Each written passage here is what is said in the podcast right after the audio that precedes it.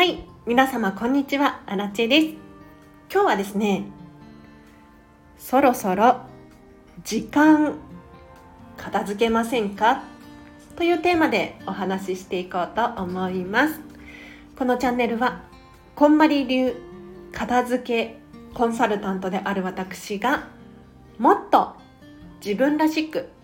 生きるためのコツをテーマに配信しているチャンネルでございます。ということで皆様いかがお過ごしでしょうか？アラチはですね今日は休みだったんだけれどその間にもねウェブ記事の書いた請求書 を作ったりとかインスタグラムの更新をしたりとか、まあ、なんやかんや作業をしていたんですが今日のテーマはですね時間片付けませんか？ということなんですけれどさてさて皆様時間の片付けと聞いてどのような悩みや課題があるでしょうか？ちょっと考えてみてください。もちろんね人それぞれさまざまな悩みがあるかと思うんですけれど、まあ、特に現代この時代を生きていて私たち普通に生活しているだけでもやるべきことっていうのがたくさんあるんですよ。さらにはこれだけ情報が出回っている世の中ですから全てに対応していると本当に時間がなくなってしまうんですね。なので仕事もしている子育てもしているプライベートも趣味がたくさんあるいよいよもう時間に追われてなんか本当にやりたかったことに手をつけられない。そんな方もね多くいらっしゃるんじゃなかろうかと。ただよくよく考えていただきたいのは私たち普段、何何も考えずにこう時間をが過ぎていくわけですけれど時間というのは人生そのものなんですね。なのでタイムマネジメントこれがうまくいかないとライフマネジメント人生もモヤモヤしてくるわけですよ。そこでおすすめしたいのが時間のお片付けなんですね。でここで言うお片付けいろんな意味があります。例えばもう忙しすぎて自分の時間すら取れない。っていうお片付けもありますしそうではなくって時間が空いてしまった時についダラダラ過ごしてしまう。こういった、まあ、後悔じゃないけれどモヤモヤの整え方。これをですねこんまりメソッドで時間を片付けていくと自分にとって本当に価値のある時間を選択できるようになってくる。これが重要なんですね。なので私たち緊急なものだったりとか重要なものってたくさんたくさんあると思うんですけれど自分にとって本当に大切にしたい時間っていうのをどのように選び抜くかこの力をつける。そうすることによって時間が整ってゆき幸福度だったりとか心の在り方っていうのがいい方向に進んでいきますので是非時間片付けてみましょう。そこで時間のお片付けでおすすめなのがまず一つ目がですね緊急重要マトリックス。これちょっとパソコンスマホで検索してみてください。緊急重要マトリックスっていう既存のアイデアがすごくおすすめなんですがこれ何かっていうとね要するに私たち目的を忘れて緊急なものに手をつけすぎているっていうことなんですよ。例えば皆さんお仕事していると思うんですけれどされてる方もいると思うんですけれどじゃあ何のために仕事をしているのかって言ったら、まあ、それぞれ目的があると思います。例えば家族を養うためとか、まあ、楽しいからとかいろいろね理由があると思うんですがこの本来の目的を忘れて仕事をこなすことが優先されていませんかと。なので家族を養うために仕事をしているのであればやはりね家族との時間っていうのが大切なはずなんですよ。なんだけれどこう忙しくなってきたりとかすると本来の目的を忘れてしまってとにかく仕事をするっていうこういうモードに入っちゃうんですね。そうするとこう休みなのに仕事をしてしまうとか ま日本人頑張りすぎちゃうところがあるのでね。でもそれだと家族との団らんのひとときっていうのは減ってしまうんですよ。要するに本来の目的からずれていってしまう。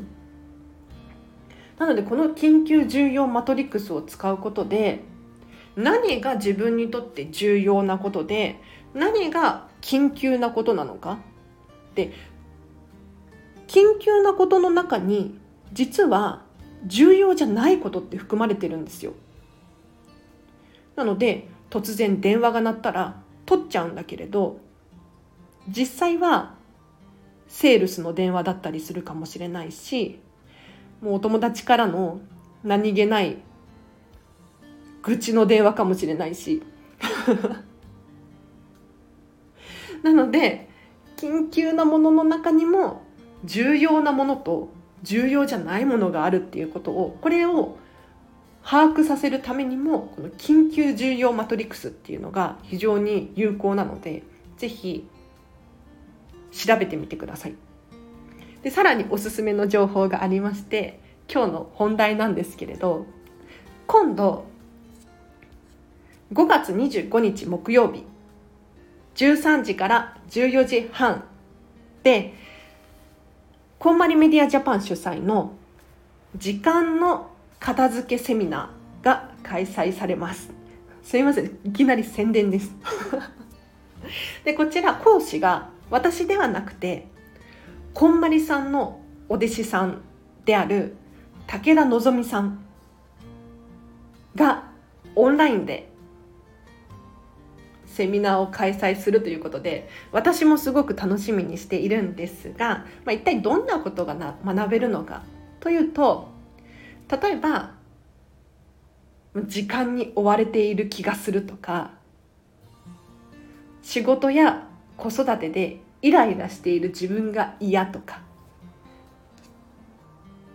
こんな悩みをこんまりメソッドの基礎を学ぶことによって整えることができますよと。でまずこんまりメソッドの基礎を学んでいただいてそこから時間の片付けに終点を当ててですね体感型のワークなのでご自身で実践することによってそれが皆様の日々の暮らしに影響してくるよっていうそんな内容になっております。武田望先生はですねもう私も大好きなんですけれどもうとにかく可愛らしい方でえっ、ー、とねママさんなんですよね。なんだけれどこんまりさんのお弟子さんでもあるんです。でさらには世界中でこんまりメソッドをお伝えしていて私たちこんまりコンサルタントの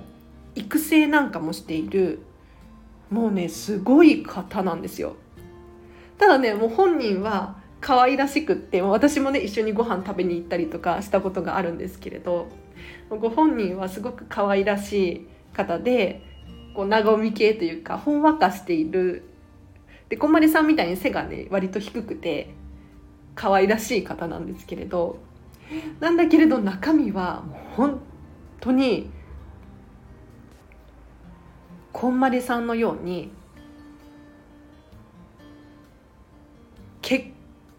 構やることはやっているっていう方で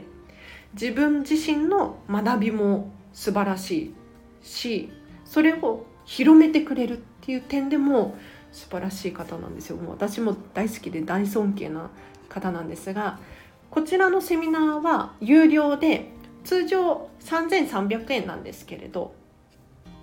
私経由だと半額になるクーポンお渡しできますので残り2名かな？はい。5名様限定でクーポン持っていたんですけれど残り2名様になりましたのでお早めに嵐に教えてください。コメントかレターいただければクーポンコードを発行しますので PTX のサイトからそちらでチケットを買っていただければなと思います。はい。では今日は以上です。いかがでしたでしょうか？私もね、まあ、ついダラダラしちゃうこともあるんですけれど何が問題かっていうと人生ねダラダラしてもいいと思うんですよ。そう思いません？リラックスするためとか自分の心を癒すためとか同じか。のでこうついダラダラしちゃうスマホを見すぎてしまうっていうのは悪いことではないと思うんです。じゃあ何が問題なのかというとその行為に対して罪悪感が生まれる罪悪感を感じてしまう理由が問題なんですよ。私のクライアントさんの中にこれ喋っていい情報なんですけれどママさんでね自分自身もお仕事をバリバリされている方で。でそんなことしてると疲れるんじゃないですか。でついお昼寝をしてしまうんですね。で今までは時間の片付けをする前はお昼寝をすることですごく罪悪感を感じていたと。ただ時間のお片付けをした後はどうなったかというともうお昼寝をすることによって自分自身がリラックスできるし次の意欲にもつながるということが判明してもう積極的にお昼寝をするようになったんですって。で面白いのが要するにお昼寝という行為自体は変わらないんだけれどマインドが変わってお昼寝が悪いことではなくお昼寝をすることでポジティブな理由をつけることができた。なので皆さんもついね時間の使い方に関してモヤモヤすることがあるかもしれないんですがそれはもしかしたらマインドのね問題かもしれない。これはなかなか面白いですよね。はい。ただ私もねちょっとついスマホをいじりすぎちゃうところがあるので こののぞみさんの時間の片付けセミナー。これオンラインでも受講できるんですけれど私も参加してちょっとさらにねモチベーションを アップさせようなんてね思っております。では今日は以上です。お知らせがあります。